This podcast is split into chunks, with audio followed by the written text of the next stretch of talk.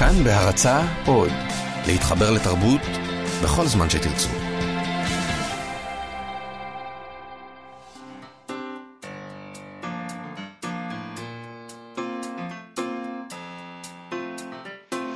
מה שכרוך עם יובל אביבי ומה יעשה לה. שלום, אתם מאזינים למה שכרוך, מגזין הספרות היומי של כאן תרבות, תוכנית אחרונה לשבוע זה, כי אנחנו פה מיום ראשון עד יום רביעי. אפשר להאזין לנו באפליקציה החדשה של uh, כאן, כאן עוד, uh, כאן אודי, חפשו אותה בחנויות האפליקציות, uh, הורידו ותוכלו להאזין לכל התכנים הכי טובים במקום אחד. תמצאו שם את כל תוכניות כאן תרבות ופודקאסטים ומוזיקה וחדשות ועוד. איתנו באולפן מיטל כהן וחן עוז. שעושות איתנו את התוכנית, וגם את, מה יעשה לה? שלום. שלום וברכה. נזכיר שאפשר לשלוח לנו מסרונים בטלפון 055-966-3992. אפשר גם לשלוח אלינו הודעות בעמוד הפייסבוק שלנו, מה שכרוך עם יובל אביבי ומה יעשה לה. אנחנו נדבר היום עם פרופסור אורי שין כהן על הטבלה המחזורית של פרימו לוי. אנחנו מציינים בימים אלה 30 שנה לתרגום, לתרגום העברי הראשון של הספר. ננצל את ההזדמנות כדי גם לדבר איתו קצת על פרס ספיר, שהוא היה שופט בפרס אה, השנה. נדבר גם עם מיטל כהן, העורכת של התוכנית הזאת, על העיבוד הטלוויזיוני של אליאס גרייס, אה, על פי ספרה של מרגרט אטווד. אה, אבל נתחיל כן, בדבר כן, אחר, נתחיל... נחזר, כבר התחלנו לדבר על זה אתמול. על קלוד לנצמן וסימון דה בובואר. כן, אה, סיפרנו אתמול שלנצמן בן ה-92 מכר לאוניברסיטת יייל בארצות הברית 112 מכתבים שכתבה לו סימון דה בובואר במהלך הרומן שלהם בשנות ה-50. והנה באתר הגרדיאן כבר מפרסמים את תוכנו של אחד המכתבים, הם לקחו את זה לפי דעתי מלמונד, אה, זה די לוהט. אוקיי, okay, אז סימון דה בובואר כותבת שם לקלוד לנצמן, שהיה אז בן 27, שהיא הייתה משליכה את עצמה לזרועותיו, ונשארת שם לנצח. אני אשתך לנצח, היא כתבה, וזה למרות שהיא הגדירה בספרים שכתבה את הנישואין כשיעבוד של האישה. אה, ככה מצטטים מן המכתב בלמונד. ילדי היקר, אנחנו תרגמנו, אבל אה, גואל פינטו העיר לנו שזה כנראה נערי או משהו מן הסוג הזה. אתה אהבתי המוחלטת הראשונה, כזו שקורית פעם בחיים, או אולי לעולם לא. חשבתי שלעולם לא אומר את המילים האלה, שכעת נובעות ממני כה בטבעיות כשאני רואה אותך. אני מעריצה אותך. אני מעריצה אותך בכל גופי ונפשי. אתה הוא גורלי, הנצח שלי, חיי. וואו. ז'דור. הקראה נהדרת. ז'דור, זהו, קלוד. האם אה, גואל פינטו היה מעיר לנו גם שז'דור זה לא בדיוק אני מעריצה אותך? לא יודעת, היית לא צריך לשאול אותו. הייתי צריך לשאול אותו. אה, בכתבה הזאת בגרדיאן רומזים שזה סוג של התבטלות מצידה, כאילו שהיא איזה מנסחת של מניפסט פמיניסטי לוחמני, אה, ואז היא מתאהבת ומאבדת אותו, כאילו כל פמיניסטית מאבדת את האידיאולוגיה שלה מול הגבר הנכון. אבל בעיניי זה יפה מאוד. במכתב הזה גם נרמז שז'אן פול סארטרה, בן הזוג שלה, לא סיפק אותה במיוחד. היא כותבת ללנצמן, אהבתי אותו כמובן, אבל בלי תמורה, הגופים שלנו פעלו לשווא. היא גם מספרת לו על היחס שלה, אה, היחסים שלה עם הסופר האמריקאי נלסון אלג, אלגרן, שגם איתו היה לה רומן, שעליו היא אומרת, אהבתי אותו בגלל האהבה שהוא חש כלפיי, בלי אינטימיות אמיתית ובלי להעניק לו מתוככי תוכי. אז בכתבה... מה יותר פמיניסטי מזה שיש לך uh, הרבה מאהבים? זה נראה לי שיא הפמיניזם. זה, זה. כן, זה כן, אבל, אבל היא יכולה גם לדבר עליהם, כאילו היא, ה... היא לא צריכה אה, אה, לדבר עליהם, כאילו היא כל הזמן נותנת את כל כולה וכולי וכולי. לקלוד לנצמן, כן? היא יכולה גם להיות ה... אה, יותר אסרטיבית בדרך שבה היא כותבת עליהם. אתה לא חושב שהיא אסרטיבית בדרך שלה? אני חושב שהיא מאוד אסרטיבית בדרך. אה, אוקיי. בדרך שהיא כותבת לקלוד לנצמן, יש איזה, זה מה שנטען בכתבה, יש איזה סוג כזה של אה, השתתחות מולו. אה, בכתבה הזו, הם גם מספרים שקלוד לנצמן התעקש להחיות את המכתבים האלה, להחזיר אותם לתודעה הציבורית, כי היה לו סכסוך עם ה... עם הבת של דה בובואר והיורשת של החומרים שלה, סילבי לבון. אה, הוא חשש לפי הכתבה הזאת שהיא, וזה ציטוט ממנו, תמחק אותי מהקיום של סימון דה בובואר. הוא לא התכוון להפוך את המכתבים האלה לפומביים, עד שהוא הבין שלבון רוצה לפרסם את כל המכתבים של סימון דה בובואר, מלבד ההתכתבות איתו. בקיצור, אתמול דיברנו על איזו חובה היסטורית, ולהעביר את זה אה, לחוקרים, ושיוכלו להתעמק בזה, ובסופו של דבר זה אגו, וזה כל הסיפור. אם אתה רוצה להיות אה, גס, אז אתה יכול לראות את זה ככה. כן. אה, בואי נזכיר שאפשר לשלוח לנו הודעות בעמוד הפייסבוק שלנו, מה שכרוך עם יובל אביבי ומאיה סלע, וזה בדיוק מה שעשה ירון גולדשטיין, שכתב לנו אה, בנזיפה, מה כל השטות הזאת על השתתחות? אישה מחוברת לגמרי לגופה ולמה שהוא עושה לה ולנפשה, משוחררת לגמרי, שהיה לה כנראה זמן טוב מאוד עם מסיה קלוד שהעיף אותה לאוויר. אה, נכון. הללויה. נכון, אני, אני אסתייג מהנימה שבאמת הייתה בגרדיאן, לא אצלי, אני מאחל הכל טוב. אה, מתה כבר מזמן, אבל בסדר. אה, כמובן. אתה, אתה מאחל לזכרה כל טוב. אה, אני שמח שהיה לה כל כך טוב עם קלוד לנצמן ושהיו לה הרבה מאהבים. טוב, הלאה. ביום שבת, ה-27 בינואר, מציינים את יום הזיכרון הבינלאומי לשואה, והשנה גם במקביל בערך אנחנו מציין, מציינים 30 שנה לתרגום הראשון לעברית של הספר הטבלה המחזורית של פרימו לוי, סופר ענק שהיצירה שלו עוסקת בשואה בצורה ייחודית וחד פעמית, ולפעמים ישירה מאוד ולפעמים אלגורית מאוד. אה, אני חושב, תכף, תכף נברר את העניין הזה. הספר הזה היה בעצם איזה, ההיתקלות האמיתית הראשונה של הקורא בעברית עם לוי. הספר שלו, ההפוגה, תורגם לעברית אה, ב-1900. 1979, ובמקביל לטבלה המחזורית התפרסם גם תרגום ל"אם לא עכשיו ומתי". אמ, אבל הם לא היוו את אותה תופעה לדעתי שהטבלה המחזורית אה, היוותה. אוקיי, okay, הספר הזה ראה אור לראשונה בשנת 1975, תורגם לעברית רק בשנת 1987. על ידי עמנואל בארי, יצא לאור בהוצאת הספרייה החדשה, הקיבוץ המאוחד, ספרי סימן קריאה. אה, נגיד מאוד מאוד בקצרה שפרימו לוי נולד בטורינו, בחבל פיאמונטה שבאיטליה, בשנת 1919, הוא היה סופר וכימאי איטלקי יהודי, ניצול שואה. אה, הוא הצטרף לפרטיזנים האיטלקים ונתפס, ובשנת 1944 נשלח לאושוויץ, שם שהה 11 אה, חודשים, בטרם שוחרר המחנה על ידי הצבא האדום. אה, אני מבינה שמתוך 650 יהודים איטלקים שהיו במשלוח שלו, הוא היה אחד מ-20 ששרדו. אה, ב-1987 נפל מהקומה השלישית בבניין מגוריו ומת, אולי התאבד, הדעות חלוקות לגבי העניין הזה. בכל מקרה, אנחנו עכשיו ציינו גם בעצם 30 שנה למותו. אז אה, שלום לפרופסור אה, אורי שינקוין מהחוג לספרות באוניברסיטת תל אביב, שחוקר את כתיבתו של, אה, של לוי. זו טענה נכונה שהטבלה המחזורית זה בעצם הפעם הראשונה ש, שהציבור הקוראים בישראל נחשף ללוי ממש? תראה, כמו שציינת, זה היה תרגום קודם, אבל הוא באמת אה, אה, לא, לא ניכר, לא השפיע. התרגום של הטבלה המחזורית אה, בא ברגע שלוי נעשה סופר בינלאומי. זאת אומרת, אה, התרגום של הטבלה המחזורית לאנגלית מאוד הצליח. והוא קיבל פרס, אני לא יודע, זה מין פרס משונה כזה של האגודה המדעית הבריטית אה, על ספר המדע הטוב ביותר של... של... על הטבלה המחזורית הוא קיבל כן, ספר כן, המדע הטוב ביותר, כן, ממש כן. משונה. כן, גם לא ששמעתי אחר כך על עוד ספרים שזכו בתואר הזה, אבל okay. אוקיי. זה מין ספר שהוא הוא, הוא הספר שככה מחוץ לי, פרץ את הדרך ללוי מחוץ לאיטליה. אה,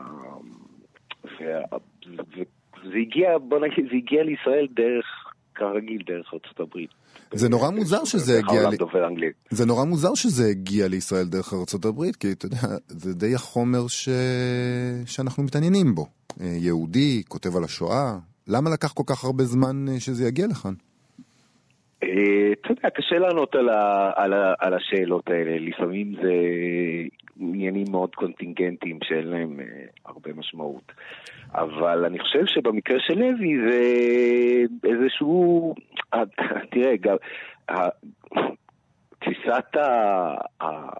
אני יודע, תפיסת השואה, אני לא אוהב את הביטוי הזה, אבל האופן שבו הוא תופס את ההישרדות ואת החיים במחנה ואת כל הקומפלקס הזה, הוא בסופו של דבר עומד בסתירה לגרסה אני יודע מה, הרשמית, הישראלית, הוא סותר כמה הנחות יסוד מאוד עמוקות. במה למשל?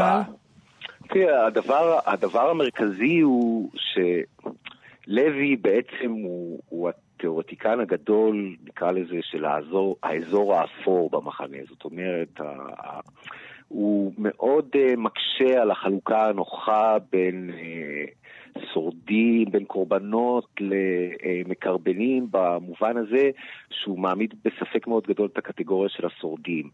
הוא מאוד מכיר במידת השיתוף פעולה שקיימת בהישרדות.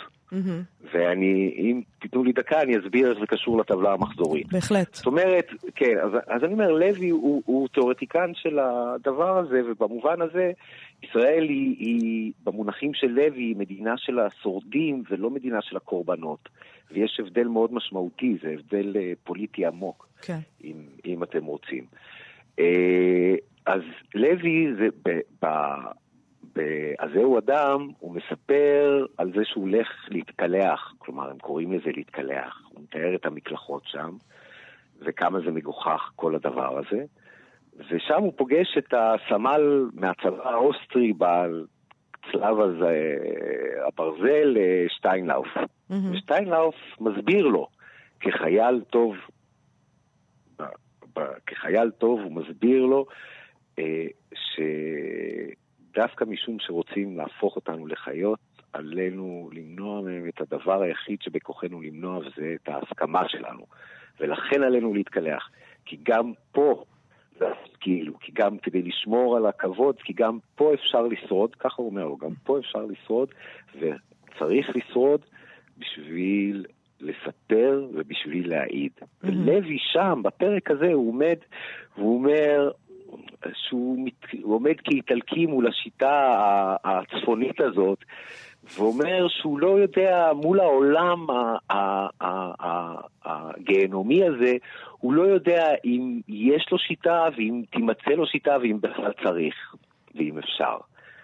וזה בספר שיוצא ב-47, והוא... אה, אה, אה, זאת אומרת, זה בהתחלה, זה מאוד בגרעין, אבל סיסטמה, השיטה, באיטלקית סיסטמה, mm-hmm. זה הכותרת של הטבלה המחזורית. הטבלה המחזורית באיטלקית נקראת סיסטמה פריודיקו. Mm-hmm. כלומר, הטבלה המחזורית היא השיטה המחזורית. Mm-hmm. ובמובן מסוים, אולי אפילו ישיר מאוד, הטבלה המחזורית היא המענה המדהים, מדהים של לוי על השאלה של שטיינלאף. כלומר, הוא לא מקבל, הוא עצמו דוחה את ההסבר, את, ה, את הצידוק של העדות, את, את העדות כצידוק להישרדות, כצידוק אוטומטי, הוא לא מקבל את זה. והטבלה המחזורית היא בעצם באיזשהו אופן המענה הזה, השיטה שלו, איזה, זאת מין שיטה שהיא שיטה אה, אה, מחזורית, סיסטמה אה, אה, שיש בה מחזורים ותנועות כאלה אה, מאוד מאוד מעניינות ולא אה, שגרתיות, נקרא לזה ככה. אתה, אתה חושב שהוא התאבד? תראי, אני חושב ש... אני אגיד לך מה אני חושב. אני חושב קודם כל ש... השאלה, החש... הש... השאלה האמיתית היא מה אנחנו נמצאים למדים מכל הנחה, כיוון שאת האמת לא נדע. כן. וההנחה שהוא, ית... שהוא יתאבד היא מטרידה, וכמו הקביעה שהוא לא יתאבד, מאותה סיבה, כיוון שההתאבדות היא, היא, היא מטרידה. ההתאבדות היא מטרידה כיוון שכאן יש משהו שהוא אה, אה, אה, מאוד ניכר אצל לוי, כלומר, האלמו, הניצול, ולוי מבין את זה, הניצול, לפחות באיטליה, הוא ההוכחה לכך שהעולם חזר אל הנורמליות שלו. כן. והוא בהחלט בכל מיני דרכים כל הזמן דוחה את, ה, את מראית העין הנורמלית הזאת ואת הנטייה שבאה איתה לפטישיזציה של, ה, אה, אה, של הניצול עד להפיכתו לקדוש, מה ש... זה תחום המחקר שאני קורא לו סנטו לוי, mm-hmm. יש גישה כזאת. אז אני אומר, בזה הדברים תלויים. כלומר, ההנחה היותר מעניינת למען האמת היא שהוא התאבד. כלומר, ההנחה שקיימת במוות שלו, התרסה כנגד הנורמליות של העולם.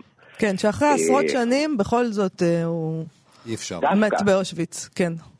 נכון. דווקא זה כמו לשרוף בול מאוד מאוד נדיר. דווקא. נכון. אה, אמ, אנחנו כן. נעבור רגע למשהו אחר, ברשותך.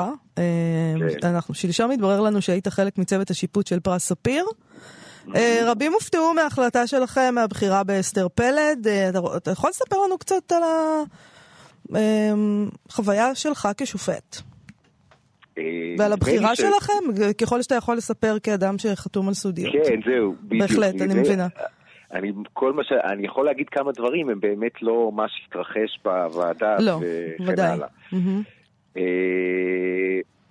תראה, מנחם פרי אמר אתמול שהרגתם את ברנר, רצחתם את ברנר בפעם השלישית, אז אתה יודע, אני לא...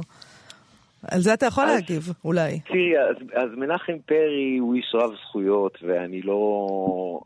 אינני מבקש לענות לו בצורה ישירה. אוקיי. Okay. כל אחד חושב שהספר שלו היה צריך לזכות, הוא הספר שהוא עומד מאחוריו, או היא עומדת מאחוריו וכן הלאה.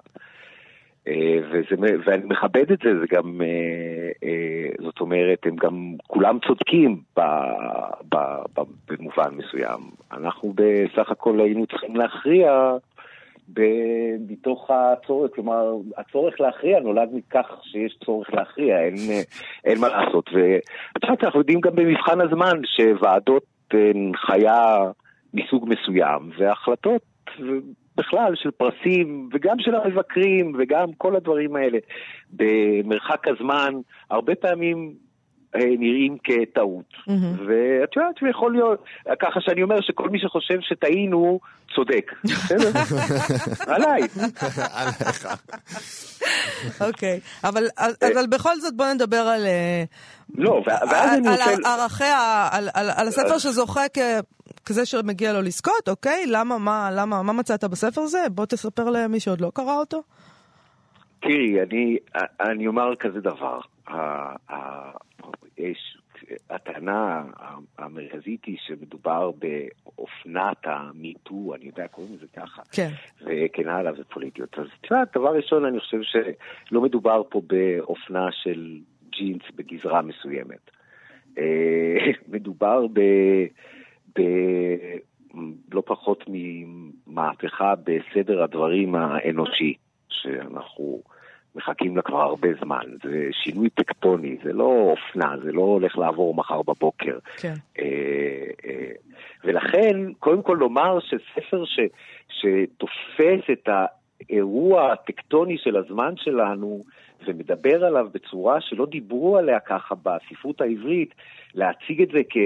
אה, אה, כבעיה, זה נראה לי משונה, mm-hmm. אה, במקרה הטוב.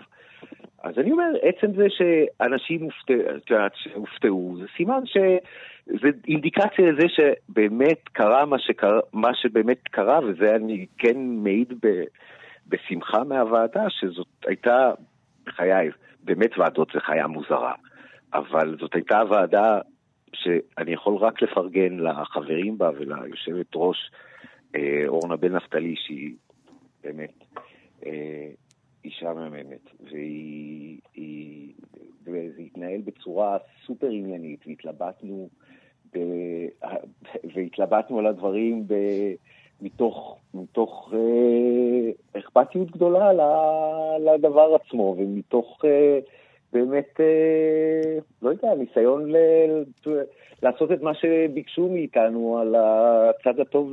הטוב ביותר. אני, אני, את יודעת, אני קשה לי לראות ב, באמת בספר שמדבר משהו שלא דובר בספרות העברית, לא דובר. כן. לראות בו ספר שהוא, לראות בזה את הבעיה, איך אני אגיד, נראה לי שזה סימן לצורת מחשבה של אנשים, אנשים שהתרגלו מאוד שהפריבילגיה שלהם היא שקופה והיא לא פוליטית והיא פשוט העולם כמו שהוא וכמו שהוא צריך להיות. אוקיי, אורי, אה, פרופסור אורי שינקוין. אנחנו צריכים לסיים אה, את השיחה המרתקת הזאת. תודה רבה לך אה, על שני החלקים לכם. שלה, פרופסור אורי שינקוין מחוג לספרות באוניברסיטת תל אביב. תודה רבה, להתראות. ביי. אנחנו נמשיך רגע אחד ונתעכב עוד שנייה על הטבלה המחזורית. Okay. אוקיי. אני רוצה להקריא קטע קצר מתוך הסיפור שנקרא ברזל. Um, בסיפור הזה פרימו לוי וחברו סנדרו, הם מנהלים איזה מערכת יחסים מאוד אינטימית, זה חבר שלו לספסל הלימודים, וכך הוא מספר. נולדה ברית, ובשבילי החלה עונה מפרכת. סנדרו היה עשוי ברזל, כמדומה, וגם היה קשור אל הברזל בקשר עתיק יומין. אבותיו, כך סיפר לי, היו פחחים ונפחים בעמקי קנבזה, מייצרים מסמרים על פחמים לוהטים, מצפים גלגלים בחישוקים מלובנים, הולמים בלוחות ברזל עד להיחרש, והוא עצמו, כשהיה מבחין בסלע, בווריד אדמדם של ברזל, היה חש שהוא פוגש ידיד. בחורף, כאשר נצתה בו לפתע התשוקה, היה קושר את מגלשיו לאופניו החלודים, יוצא השכם בבוקר ומדווש לו עד לשלג, בלי אגורה אחת, בכיסו האחד חרשף, החרשף, האחר מלא חסה, והיה חוסר לעת ערב, או אפילו למחרת, ישן בגרנות, ככל שהרבה להתייסר, בסופות וברעב, כן גברו שביעות רצונו והרגשתו הטובה והאיתנה. זה נורא יפה איך שהוא משתמש בברזל בשלל דרכים. אתה תמיד צריך לחשוב מה זה אומר, למה הוא בחר דווקא ביסוד הזה. ומתוך זה אני רוצה אה, לחזור לביקורת שנכתבה על הספר בינואר 1988, ממש כשהוא יצא אה, אה, לאור לראשונה בעברית. במעריב כתב אותה גדעון אנגלר, תחת הכותרת טבלת היסודות לפני ואחרי אושוויץ. ואז בדיוק הוא, הוא, הוא פותח בדיוק עם זה. פרימו לוי אומנם עוסק ביסודות, ביסודות, במולקולות, באנליזות כימיות, אבל הוא מוקסם מעולם החומר, מהניגוד שבין האפר ליהלום. מאי הנקיות שבהם מוקף על חומר טהור, סליחה, על חומר טהור, מן האנרגיה האצורה בחומר, מאי הכניעה של העולם הזה לחוקי כימיה אבסטרקטיים. הוא השתכנע שהחומר מגלה אמיתות על אלה שמוכנים לבחון אותו, לפרק אותו ולשנות אותו. והוא מתייחס גם למוטיב חוזר בכתיבה של לוי על הזיהום. לוי כותב על הזיהום הכימי ש... ו... וכך כותב uh, אנגלר, הזיהום עליו מדבר פרימו לוי היה אכן משמעותי מאין כמוהו בחייו, מפני שהפשיזם האיטלקי פרץ ב-1939 ומאז נחשב לוי כזיהום יהודי. מצבו זה עורר בו אט אט מודעות חברתית ופוליטית, והאיש הצעיר שעניינו היה המדע, הפילוסופיה וטיפוס הערים, הצטרף לפרטיזנים.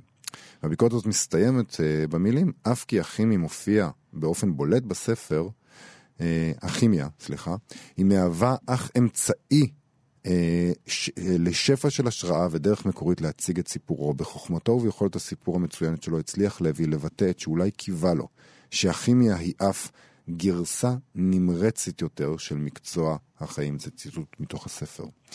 מאוד יפה. אה, הגענו אל פינת ההיסטוריה תשפוט. אה, כשחיפשת ביקורות על פרימו לוי, נתקלת, יובל, בצביר כתבות אה, ממעריב, ינואר 1988, שמוכיחות שמשוררים תמיד התעקשו להילחם ולהיאבק ולעלוב זה בזה, ושפעם זה היה עניין של ממש בעיתונות לסקר את זה.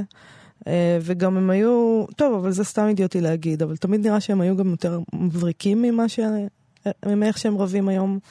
אה, ובכל מקרה, חבל שהעידן הזה נגמר, כי היום כל פעם שמישהו אומר משהו, כולם מזדעזעים כל כך מחוסר הנימוס שלו. כאילו ליבידו זה כבר דבר שאף אחד לא מסוגל לעכל. אז כן. אנחנו צריכים להתענג על מכתבי אהבה ישנים וריבים ישנים. זה, זה מה בוא שיש. נעשה זאת. לפחות את אלו יש לנו. כן. אז ההתכתשות הזאת היא אה, כללה את בכירי המשוררים. זה מתחיל בידיעה קטנה, ב-1 בינואר אה, 1988, שבה נכתב ככה. המשורר יהודה עמיחי יושב עתה כפרופסור אורח באוניברסיטת ניו יורק. בגיליון נובמבר-דצמבר של כתב העת לשירה The American Poetry Review, שעמיחי נמנה עם יועציו, מופיע ראיון עם המשורר וכן מתפרסמים שירים משלו שהוא עצמו תרגם לאנגלית. בין היתר נשאל עמיחי לדעתו על, אלו משוררים, על אי אלו משוררים ישראלים. אני מחבב את זך, אמר עמיחי, אבל אינני אוהב את אבידן. אבידן מרבה מלל, הוא דיבור, דיבור, דיבור. לאמיתו של דבר, הוא היפוכו של מה שלדעתי צריך אדם לעשות בשירה. אה, עמיחי קובע כי נתן זך הוא הרבה יותר תמציתי, אירוני ומדויק. זה כואב, אה? ו- ולא יאמן שזה עניין את האמריקאים, מילא את מדור הספרות של מעריב, אבל את האמריקאים. את חושבת שהיום הם היו כוללים סקירה של משוררי ארס פואטיקה? כן, הם כוללים, הם כתבו על משוררי ארס פואטיקה גם שם וגם באירופה. תהיה כזה, אתה יודע, לא, לא, לא דבר כזה מיוחד. לא? Uh. בכל אופן, הסיפור לא נגמר כאן. ב-22 בינואר 1988, כתבה נוספת מתארת את תגובתו של אבידן. Uh, דוד אבידן הוא לא אדם ששותק. uh, שאמר כך, עמיחי הוא משורר בגמלאות, הכותב לגמלאים, הוא מתעקש לדבר על דברים, על דברים הנשגבים מבינתו הנמוגה. מבינתו הנמוגה. אגב, השירה היא באמת בין השאר דיבור, תלוי באיכות הדיבור, אבל הדיבור העמיחי למשל אינו שירה, אלא פטפוט מפוחד של כותב שירים שמעמדו המקומי והבינלאומי מתערער בהדרגה כבר שנים. וואו. הכי מעליב זה כותב שירים, אה? זה נשק יום הדין של המשוררים. רק אל ת, תגיד הכל, רק אל תגיד פזמונאי. לא, הכי מעליב זה שהוא מתייחס לגיל שלו ואל בינתו הנמוגה. אה, הם מספרים עוד בכתבה שאבידן שיגר מכתב למערכת כתב העת אמריקן פואטרי ריוויו, שבו הוא כתב שאם כבר מדברים על שירה כדיבור ועל דברנים מרחיבי פה, חובתו היא לעדכן את הקוראים במה שנוגע למראיין, הנפ... למראיין הנפוח והבור שקיבל על עצמו לשפוט את השירה הישראלית בת ימינו, מנקודת מבט מצטמקת והולכת. עמיחי, עם כל הכבוד לאחדים משיריו המוקדמים, שנערכו על ידי נתן זך בסיועי האקראי, בלי שעמיחי יבחין בכך כמובן, שירתו מצויה במצב של נסיגה כבר 25 שנה, ואיננה נחשבת לבת זמננו על ידי מבקרים רציניים. עמיחי לא ניסה מעודו את כוחו בכתיבת ביקורת, ובוודאי שאינו מתוחכם די הצורך לנסח עיקרי תיאוריה של פואטיקה, והוא שרוי בעמדה, בעמדה הגרועה ביותר שממנה אפשר לשפוט שירה כלשהי. אפילו את כתיבתו שלו, שהיא אלמנטרית למדי. וואו, זה פשוט, זה באמת נורא, זה מילים נורא נורא קשות, אבל, אבל זה טוב לשמוע שכאילו כולם אומרים היום על זה שהשיח הספרותי אה, נמוך, ו- ואנחנו מחפשים את הדם וכולי וכולי, תמיד היה ככה. אבל זה שהוא חושף שהשירים הראויים של עמיחי הם אלה שהוא בעצם היה שותף לעריכתם, זה באמת מכה מתחת לחגור. אתה לא חייב להאמין לזה. אתה אומר חושף וכאילו אתה כבר קנית איזה משהו כותב, סקופ! באמת היה. אה, בוא. כאילו, אני מציעה לך להיות קצת יותר סקפטי. Uh, כדי לסיים את סדרת המהלומות הזו, חייבים את הטוקבקים, כמובן, אז התייצב הקורא משה גלרנטר, שכתב למערכת בפברואר 1988, מכתב למערכת, הוא כתב שדברי אבידן הם שטות וגסות רוח, המצביעות על כך שאבידן אינו יודע שירה טובה מהי. אגב, משורר וסופר אף פעם אינו יוצא לגמלאות. בעיני אבידן מצטיירים הגמלאים כנראה כבני אדם פחותי ערך מבחינה רוחנית, שירית, הגרים אי שם על הירח, שאורכיהם הספרותיים הליריים סתומים ואינם מאפשרים זרימת דם שירי אבידנית. המשורר אבידן יכול ללמוד עוד הרבה משירי עמיחי, זו לא בושה. דפדפתי היום בספרו של אבידן שירים שימושיים, ואומנם הבחנתי בו הרבה דברת. בעמוד אחד בלבד ספרתי 24 פעם המילים, את המילים דיברתי, דיברת. אה, ממש, הוא ממש אה, נעלב, אולי הוא נעלב, הוא נעלב אה, בשם, הגמלאים. בשם הגמלאים, אבל. זה נחמד, זה נחמד שהיה את הדבר הזה, הגיבו, דיברו, וזה, טוב, זה דבר יפה. אז עכשיו איתנו באולפן, העורכת שלנו מיטל כהן, שלום. שלום. שלום מיטל, נגיד רק שזה היה שיר שנקרא ביקור מולדת, שכתב את הטקסט יונתן גפן ואת המוזיקה דויד ברוזה שגם שר. בבקשה מיטל. אז בנוסף, על מה נדבר היום? בנוסף לכובע שלך כעורכת שלנו, את גם מבקרת העיבודים הטלוויזיוניים ליצירות ספרותיות במה, במערכת מה שכרוך. על מה, על איזה יצירה אנחנו מדברים היום? אנחנו נדבר היום על Alias Grace, שזאת מיני סדרה שמשודרת בנטפליקס, והיא מבוססת על ספרה של מרגרט אטווד משנת 1996, שנקרא לטענת גרייס. הספר והסדרה בעקבותיו מבוססים על פרשת רצח אמיתית שהתרחשה במאה ה-19, כאשר משרתת בשם גרייס מרקס מואשמת בגיל 16 ברצח מעסיקה, ומנהלת משק הבית סלש המאהבת שלו. גרייס היא דמות שסובלת ממינוריות כפולה, היא גם אישה, היא גם מהגרת שמגיעה מאירלנד לטורונטו, והיא נכנסת לכלא לאחר שהיא הייתה מעורבת ברצח. המקרה זכה לעניין ציבורי רב, אבל uh, עד יום מותה איש לא ידע מה הייתה מידת המעורבות שלה ברצח. זה סיפור אמיתי בעצם, שבקנדה הוא, זה מין מיתוס כזה, נכון? לפי מה שקראתי. זאת אומרת, זה כן. היה סיפ, סיפור שמספרים אותו רגע, אגדי מת, כזה. היא מתה בכלא לפי הסיפור האמיתי? לא, היא... היא שוחררה? אה, אתה רוצה עכשיו לעשות ספוילר לסדרה? לא, אני עושה ספוילר למקרה האמיתי, זה לא אומר שהסדרה היא אחד לאחד מבוסס. אני ראיתי אתמול את הפרק הראשון, ואני לא מעוניין שהיא תענה לך על השאלה הזאת. אה, אני אבל אם כאילו את רוצה, את יכולה. תראה, אני מאמינה שאי אפשר לעשות ספוילרים. כל כך לסדרות שמבוססות על ספרים, כן, נכון. כי ש- בדרך כלל הסוף הוא כאילו, הוא אותו סוף. אנה קרנינה אבל מתה אלא- בסוף. אלא אם כן כאילו. אה, מישהו לא קרא את הספר. רואה אבל את אבל זה לטענת מ-96, גרייס. זה אשמתו. זה מ-96 הספר. אתה קראת את הספר? לא. אז תקרא את הספר ותדע את התשובה. אבל הוא גם לא צפה בסדרה. אני... נכון. הוא לא אוהב טלוויזיה פשוט. אז... אה, או ספרים, לא אוהב כלום. נכון. כן. אוקיי, בואי נמשיך. אה, אז הסדרה היא נוצרה על ידי השחקנית, הבמאית והתסריטאית שרה פולי. אה, בביקורת על הסדרה בגרדיאן כותבת אה, זוהי וויליאמס שהסדרה הגיעה לנטפליקס בתזמון שבו מעריצים כל כך כמהים לחומרים נוספים של אטווד, שהם יצפו בשקיקה גם בהמחזה דרמטית של הרצאה שלה לעתים רובוטים. שזה דבר שבאמת... אה, זה דבר שבאמת... שהמציאה. היא המציאה. היא המציאה כן, עט. שאתה יכול לחתום איתו על טאבלט אה, בשלט רחוק. בשלט רחוק. נכון. זה שהיא תוכל לחתום למעריצי המקרה. ברחבי העולם? ברחבי העולם, כן. לגמרי היא גאוני. וכל שאר זה גאוני, כן. זה גאוני, אבל זה גם אומר, כאילו, זה גם סוג של כאילו, אני לא רוצה לפגוש אתכם באמת, תפסיקו לא, להצליח. זה לא אני לא רוצה לפגוש אתכם, זה אתם, אתם מיליוני אנשים, ואני לא יכולה לפגוש את כולכם. אז נכון. הנה, הנה דרך. אתה מבין, זה ההבדל ביני לבינך, שאני אדם מאוד אופטימי, בסופו של דבר. כן, זה ההבדל בינינו. נכון. אח- אחד היחידים. כן. אוקיי. אז באותה ביקורת בגרדיאן, אה, היא כותבת, אה, אותה זוהי וויליאמס, שהסדרה מראה שחוסר האיזון ביחסי הכוחות בין גברים לנשים לא קשור רק בכוח פיזי או בהיבטים כלכליים ומקצועיים, אלא גם בדרך שבה הנשים נתפסות כבלתי אמינות בחברה שלנו.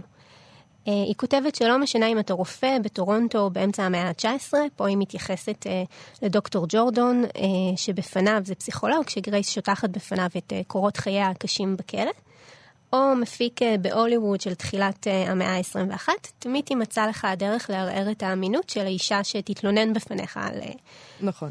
היא התעללות משקרת. מינית. כן, כן. נכון. אה, עכשיו, התמה הזו אה, של גרייס כמספרת לא אמינה היא מרכזית מאוד גם בספר וגם בסדרה. אה, ולאורך הסדרה גרייס כל הזמן משנה ומתאימה את ההתנהגות שלה לסביבה שבה היא מצויה.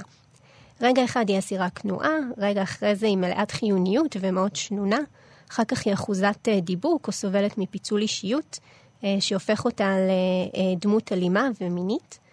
אה, וכל הרגעים הללו מעוררים את התהייה האם היא אישה מניפולטיבית וערמומית, או פשוט אישה שמנסה לשרוד בתוך אה, מערכת יחסי כוחות דכאנית.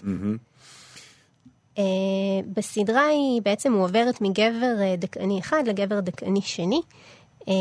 מאב אלכוהוליסט שמכה אותה ומטריד אותה מינית למעסיקים גברים שהיא צריכה להשלים עם ההטרדות מצידם כי לטענתה זה מה שמצופה ממנה כמשרתת. אה, ובכלא היא פוגשת את דוקטור אה, גורדון הפסיכולוג, שהוא בעצם כותב לה המלצה שעל פיה יוחלט אה, אם לזכות אותה או לא.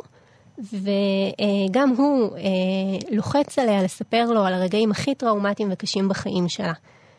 אה, לאורך הסדרה אנחנו רואים את אה, גרייס טובה שמיכת אה, טלאים, קווילט, כן. אה, שזו בעצם אה, אומנות נשית שמאופיינת במיומנות של הפיכת פסולת ושאריות בד ליצירה אומנותית יפה שתרצה את אה, מי שמתבונן בה. וזה בעצם גם מה שהיא עושה עם אה, סיפור החיים שלה, היא טובה ממנו חתיכות שונות ומתאימה אותן למי שמאזין לה. אה, בסופו של דבר היא מזוכת מאשמה, אה, אבל אחרי שהיא בילתה את אה, רוב החיים הבוגרים שלה בכלא. אוקיי. אה, זהו, עשו ספוילר. כן, אני- אני קראתי את הספר, יובל. אוקיי. אה, ו... אבל גם אז בעצם היא אה, עוד פעם אה, מגיעה לידיים של גבר נוסף, הפעם ג'יימי וולש, שאיתו היא מתחתנת, וגם הוא, כמו ילד קטן, כל הזמן רוצה שרק לשמוע על, על ההתעללות הקשה והחוויות שהיא עברה בכלא.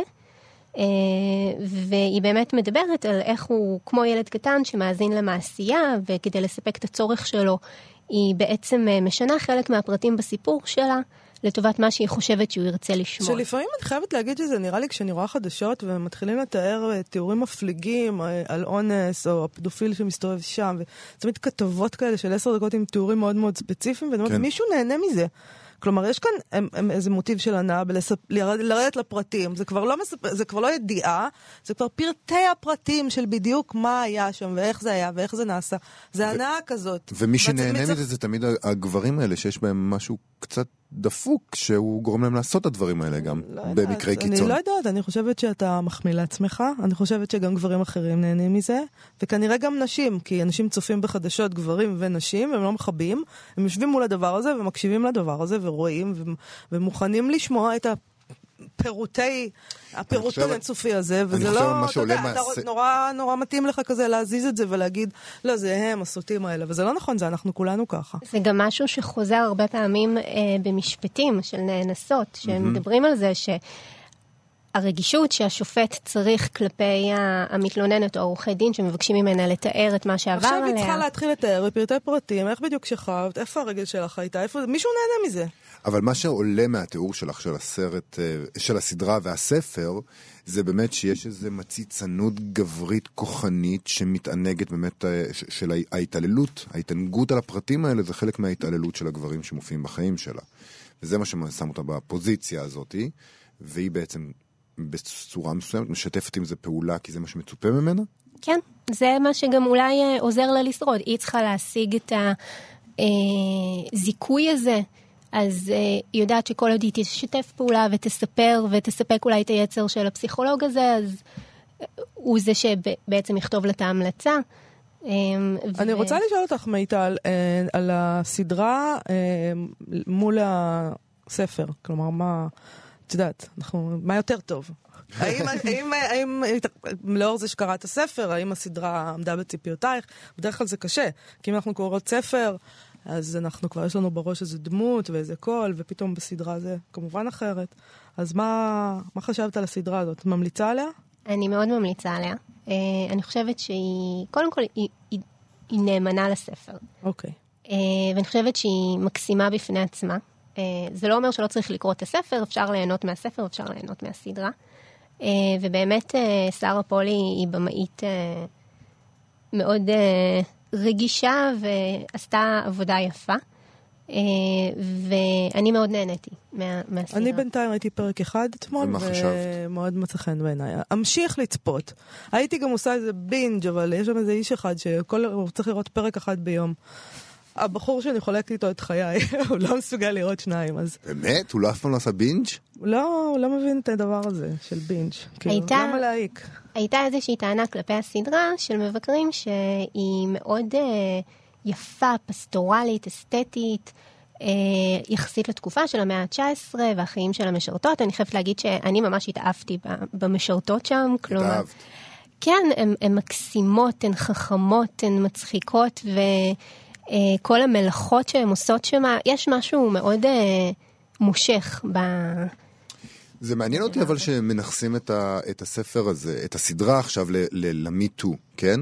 כי הספר נכתב מזמן, ואז לא היה את קמפיין ה-MeToo, וזה מבוסס עליו, זאת אומרת, הדבר מה הזה... זה מנכסים? אתה יכול אה, להשתמש בכל מה שהתרבות מציעה לא, לך, ברור, מה זאת ברור, אומרת? אבל אומרים, הנה עכשיו כמהים לסדרות האלה, כמהים לדברים האלה, ואני אומר, אולי בעצם היו פשוט המון המון דברים כאלה לאורך ההיסטוריה. לאורך ההיסטוריה היו הרבה קריאות של נשים להגיד, די, מספיק כבר עם כל השטויות לא, שאתם לא עושים היו. לנו, ו... וזה לא תפס את התאוצה שזה תופס עכשיו. כן, זה גם, אתה יודע, מאוד מנכסים את הסדרה הזאת ספציפית, אומרים, אה, כמו שהיא טובה את הסיפור חיים שלה ובונה את הנרטיב שלה, אז ככה היום הנשים בהוליווד שיוצאות אה, וכותבות את כל הפוסטים של המיטו, גם הם עכשיו מספרות מחדש את הסיפור שלהן, שאולי הם... פעם הסתירו ולא יכלו לדבר על, אה, על המעסיקים שלהם שהטרידו אותן מינית והיו צריכות להסתיר את זה והיום הם אה, ככה טובות את סיפור חייהן מחדש. זה, זה מצחיק. אבל מרגרט אטווד בגדה בהם, לא? כאילו, הם לא מאוכזבים ממנה עכשיו בעצם? אנחנו דיברנו, אה, לא יודעת מה זה, השבוע או שבוע שעבר, כן. על המאמר שהיא כתבה, אה, שבו היא בעצם, אה, לא הייתי אומרת שהיא יוצאת נגד קמפיין מיטו, אבל היא, בהחלט יש לה ביקורת על, ה, על, ה, על המערכת המשפטית ועל הוויתור שלנו על, עליה גם. כלומר, היא לא, היא רואה בדבר הזה אה, ציד מכשפות. כן, היא, היא רואה בעצם ב, במיטו, mm-hmm. הבעייתיות שבו היא שמבחינתה זה שעושים שם משפט אה, שדה כזה, אה, ולא נותנים למערכת המשפטית לטפל ב... נכון. בתלונות. מצד שני, היא גם אומרת, זה, זו לא מערכת משפטית היום, שהיא זו שיש לנו מערכת משפטית אה, שבורה, שהיא אה, לא נותנת לנשים לבטא את הסיפורים שלהן. נכון. אה, אז, אה, אז כן, נכון, אני לא חושבת שהיא הייתה רוצה שגרייס תצא ותכתוב אה, פוסט עם אה, האשטאג של MeToo על אה, כל מעלליה בכלא וההתעללות המינית שהיא עברה בחיים שלה. אמ, אבל אה, כן, אבל מבקרות שרואות את הסדרה, וזה הקהל שצופה בסדרה בסופו של דבר, אמ, מדברות מתוך העולם שלהן, והן כן אה, משייכות את זה למיטו. טוב, זה נשמע מרתק. תודה רבה מיטל כהן. תודה מיטל. אנחנו לקראת סוף התוכנית נעשה איזה המלצה או שתיים, כן. ובזאת ניפרד. כן. בסדר גמור. אני אמליץ. היום במרכז נווה שכטר בתל אביב. ידבר הסופר א' ב' יהושע על הכנסת הדמות של הערבי הישראלי ליצירות ש... שלו מול היערות והמאהב. זה יקרה היום בשמונה בערב כחלק מסדרת מפגשים שהם עושים שם לרגל יום העצמאות ה-70 של מדינת ישראל. אה, שבהם הם בוחנים את התופעות והשינויים בחברה הישראלית בכל עשור, אה, בראי אה, יצירה ספרותית. שפורסמה באותו עשור. הערבי בראי היהדות. אוקיי, אוקיי. בבית ביאליק, לעומת זאת, יתקיים ביום, מחר, יום חמישי, ערב לכבוד הסופר המתרגם ואיש הרוח זאב ז'בוטינסקי, בשיתוף מכון ז'בוטינסקי. אנחנו די מחבבים את ז'בוטינסקי, נכון? כאילו, דיברנו עליו כמה פעמים כן, פה בתוכנית. כן, הוא היה אחלה. אה, אלוהים. אה, אז ידונו שם אה, על יצירתו של ז'בוטינסקי אנשים כמו יוסי אחימאיר, יושב ראש מכון ז'בוטינסקי, פרופסור עמינדב דיקמן, פרופסור אריה נאור, פרופסור זיווה שמיר, השחקנית יבגניה דודינה תקריא מכתבי ז'בוטינסקי ומתרגומיו לשירי אדגר אלן פו, שהוא גם... גם היה אחלה. חביבה עלינו, והוא גם היה אחלה, יובל הוא כזה מה... מה איך, איך זה? מהמדורה שם, מהפלמ"ח. פויקה, פויקה היום, היום זה פויקה. גם הפייניק. סיימנו להיום ולהשבוע, ניפגש שוב בשבוע הבא, בראשון, ב-12, ברדיו, באינטרנט או באפליקציה כאן אודי, שאתם יכולים לחפש אותה בחנויות האפליקציות. אה, התוכנית הזאת, כמו כל התוכניות שלנו ושאר התוכניות של כאן תרבות, גם עולה לעמוד הפודקאסטים, אם במקרה פספסתם אתם יכולים אה, למצוא את זה שם. תודה רבה. רבה למיטל כהן ולחן עוז. להתראות. להתראות.